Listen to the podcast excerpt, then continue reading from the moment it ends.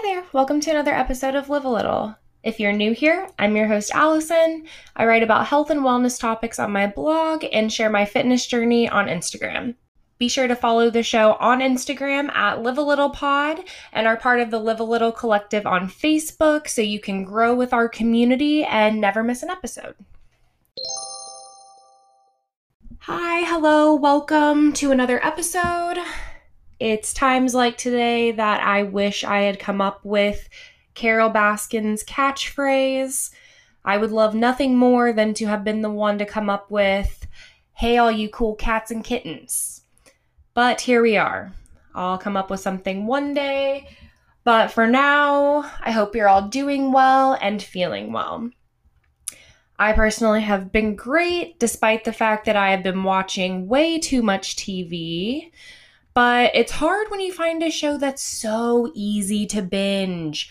We have watched nothing but The Sopranos for however long it takes us to burn through five seasons.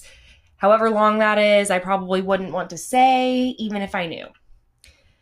So, since I've been doing, frankly, too much sitting, I decided to take a few minutes these past couple days during my workday to do some stretching, um, stand my monitors up a little bit, and uh, stand up at my desk. And I actually posted my first Instagram reel of a sped up version of my little stretching session. So check that out if you're interested. It's no crazy yoga poses or tricks or anything like that. I'm nowhere near being a yogi and just wanted to come as I am and give you an idea of what some of my stretching looks like. And I also shared that in the Facebook group so you can see it there too. So let me know what you think if you want to see more, or if maybe we could block off some time to do a community stretch and chat in the group sometime. Just spitballing here. So, I know no one wants to hear about coronavirus or pandemic related things anymore or right now, but with gyms sort of being in a gray area right now, some places are open, some states are still closed. I figured I'd talk about personal training in its various modern day forms. So, not just in the gym, but also touch on virtual training, since I know that not everyone will be going back right away or even can right now. So, social media has helped make fitness popular again, which of course is great. But with this has come a lot of people who are operating outside of their scope, just not staying in their lane.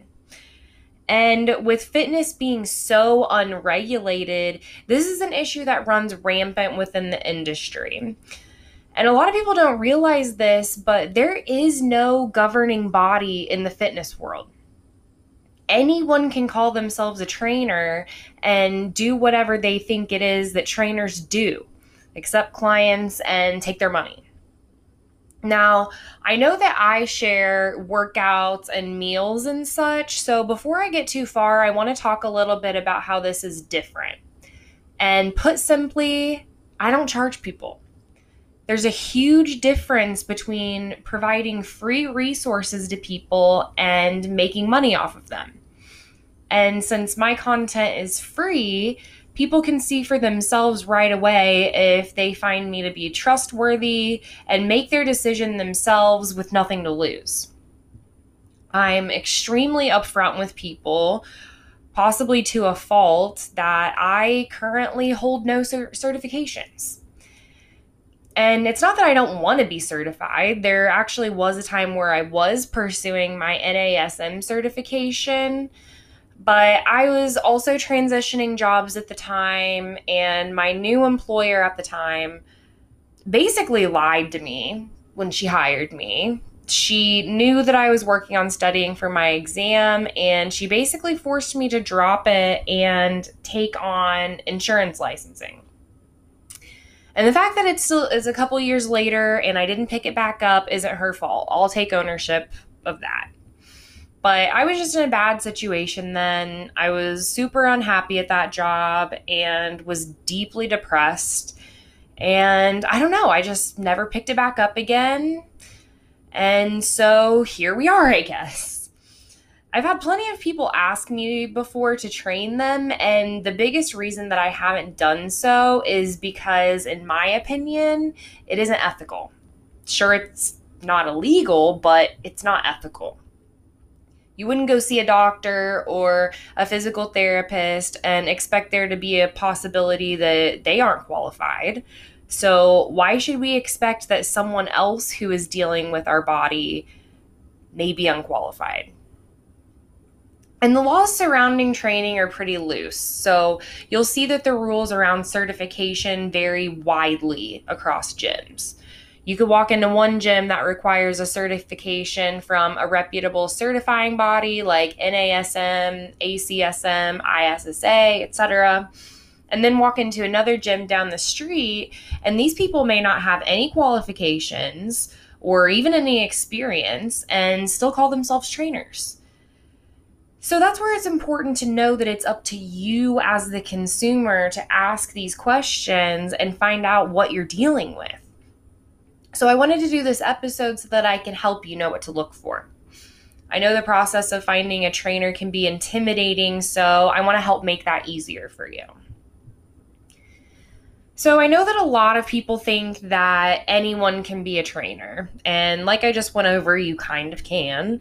But especially once we start talking about dealing with injuries or someone who's disabled or differently abled or a past with eating disorders, things like that, it's critical that these people are certified in order for them to be good at their job.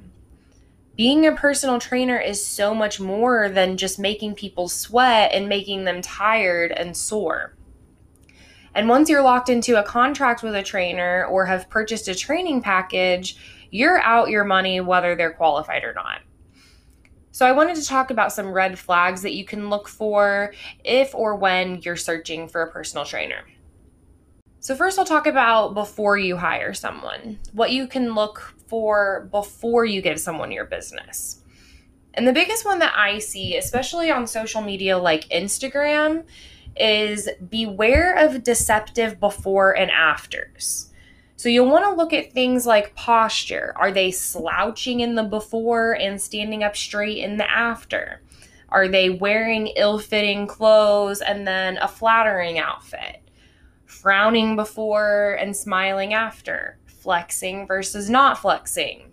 Photos taken from different angles or different times of day? These things may seem like tiny details or like they don't make a difference, but the fact is they do have a huge impact in photos because you see the difference between the two images immediately, even if you don't know exactly what's different about them. And if you're not looking at the photos critically or closely, you may miss that deception. Another one would be if the person is selling their training or programs promises results similar to what they have achieved themselves, red flag. Or even someone else for that matter. It's a red flag. If they guarantee any results based off of a template or often called cookie cutter program, red flag. Claims of fast or effortless results should also be an indicator that the seller is not being honest. Because the fact is, individual results are going to vary. We're all different. I know that we all have this image in our heads of what our dream body looks like. And some people may even base that image off of another person's body but we're all so, so complex and different. It's not possible for everyone to have the same results from the same program. We all have different needs, and our bodies all react differently to stimulus. So, anytime you see someone making guarantees, they're full of shit, period. A third one is if someone is creating expectations or again guarantees of weight loss solely from taking their supplement and making no other lifestyle changes, that's another red flag. Something that a lot of people who aren't in the know as far as the fitness industry goes is that a lot of people are on steroids. More people than you think, even the women. And yes, even the women who you might still deem to be feminine, they're on steroids too. So if they're walking around all year long looking super lean and shredded, and they say their secret is taking supplements by a brand they're sponsored by or a company they own, that's an enormous red flag. Because not only are they lying about how they got to where they are, but they're also making money off of the lies. So that's double whammy bullshitting there. And if a trainer that you're looking at has passed all of these tests, before buying a product or hiring that coach, I highly recommend that you make sure that they are qualified to offer all of the services that they do, namely nutrition. Someone certified to personal train is not automatically qualified to give nutritional advice. Now, there are some nutrition courses out there, but again, that's a personal choice. So if you feel comfortable with someone who has done one of these courses, that's your decision, and that's perfectly fine. But just be aware of the difference between completing a nutrition course and being a registered dietitian. So do your homework on that. Remember, you are the consumer. So look for good quality. If you're going to be paying someone and putting your health in their hands, at bare minimum, they should be a certified personal trainer. And you may not realize this either, but there are tons of certifications out there. Some are more valid or reputable than others. And that's an individual choice too, as far as what type of certification you'd like your trainer to have. There are some that you can get online just by taking a multiple choice test, others require a proctored test. So, no matter what you decide there, I urge you to validate their credentials. Most of the certifying bodies have a search engine on their site where you can look at whether or not your trainer is up to date with their credentials. So if you ask them what certification they have, you could verify that on the website yourself. Remember, they want your business. You are in control and they want to work for you. So don't be afraid to ask questions. And if you don't know what to ask them, some of these questions could be what certifications do they have? What type of experience with clients do they have? How long have they been training others? Do they have testimonials or references that you may contact directly? So, now that we've gone over what you can look for before you hire a trainer, I also want to talk about some things to look out for if you've already hired someone. And one of the biggest to start is something you'll see in the first session or meeting with them. So, the biggest red flag for a personal trainer, whether it's in person or even virtual, is not doing a movement assessment with you before beginning any actual exercise. If they don't do this, they will not be able to create a customized training plan for you because they don't know what your limitations, history, or experience are. And that's what puts the personal in personal training. That's what you're paying them for. They should know you. If they don't know your history or current abilities or what your lifestyle is like, they will not be efficient in helping you reach your goals. Your trainer should be interested in learning about you because it's vital to their job. And even if your only goal as a client is to lose weight to start, they should still have other goals for you that they can communicate with you. They should obviously care about the goals that you share with them, but they should also care about things like helping you move better, having better bodily awareness, and helping you build more confidence in the gym. And if their only motivation for you is reminding you that you want to lose weight, that's another huge red flag. Fitness isn't just about weight loss. And this next one you may or may not pay attention to or notice, but preaching attitudes like no days off and no cheat days are a big no no for me. I think at this point we all know that rest and recovery are important, and you're not getting that if you're trying to run yourself into the ground every single day. There's nothing that a good trainer has to gain from a client wearing themselves too thin. No pun intended there. Another one that really, really gets under my skin and bothers me is running quote unquote challenges that have a blanket goal for every participant, like weight loss or rules like excluding certain foods. So, put simply, if a personal trainer is telling you how to eat and putting you in direct competition with other clients, that's a pretty big reason to run. Again, there's a difference between sharing tips on healthy eating and giving you diet plans or limitations or telling you to just not eat certain foods at all. And if they charge extra for nutrition plans, run faster. A good trainer will refer you to a specialist because a good trainer's only goal is to help you get healthy. If your trainer seems to be more concerned about visible results that they can use in their portfolio, listen to your gut and get the hell out of there. Some examples of that might be being more concerned about the weight you're using during an exercise rather than how your form looks, or pushing you to add weight even if your form isn't optimal, or if they put a focus on weight loss and post a lot of before and afters of clients or training videos of clients that specifically call out the weight that they're using. And in the same vein as the before and after photos, some trainers or influencers will frequently showcase their own progress and use it as proof that they are knowledgeable or experienced and that they will be able to help you do the same. So if they talk about their own accomplishments more than they ask you about yourself, that's another reason to leave that trainer. This is about you, not them. Another big one that you might notice when you've already hired someone is um, whether or not they keep notes of your performance during sessions.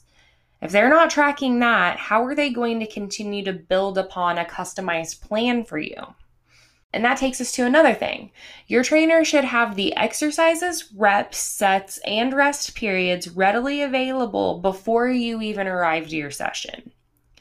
So, with those two points together, they should always be able to easily reference the weight you've been using for each exercise.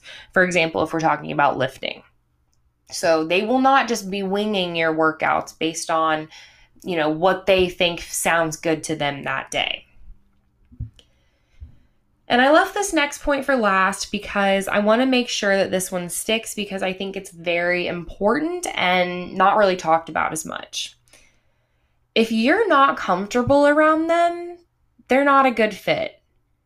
I'm a big believer that our gut is our second brain, and if you feel uncomfortable or uneasy with your trainer, dump them.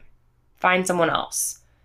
There's so many trainers out there to choose from now, whether we're talking someone at the gym that you already go to, another trainer at another gym in your area, or even online. So don't feel like you're stuck with the first trainer you're matched up with if you don't have a connection with them. For example, I know a lot of women who prefer having a woman trainer, and that's fine. This is about you. So, what you want and what you are comfortable with are what's important. So, to wrap up, let's recap some reasons why you should hire a certified personal trainer. One, they've got nothing to gain if you hit big numbers. Too many influencers use their clients' physical transformations or their lifting numbers to entice others to join them, despite knowing that individual results will vary.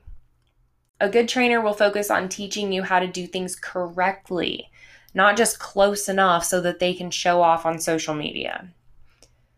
Two, they have been educated on the ethics behind training and therefore will be less likely to exploit you. Three, they will stay within their scope. Again, be wary of people who offer meal plans and are not a registered dietitian.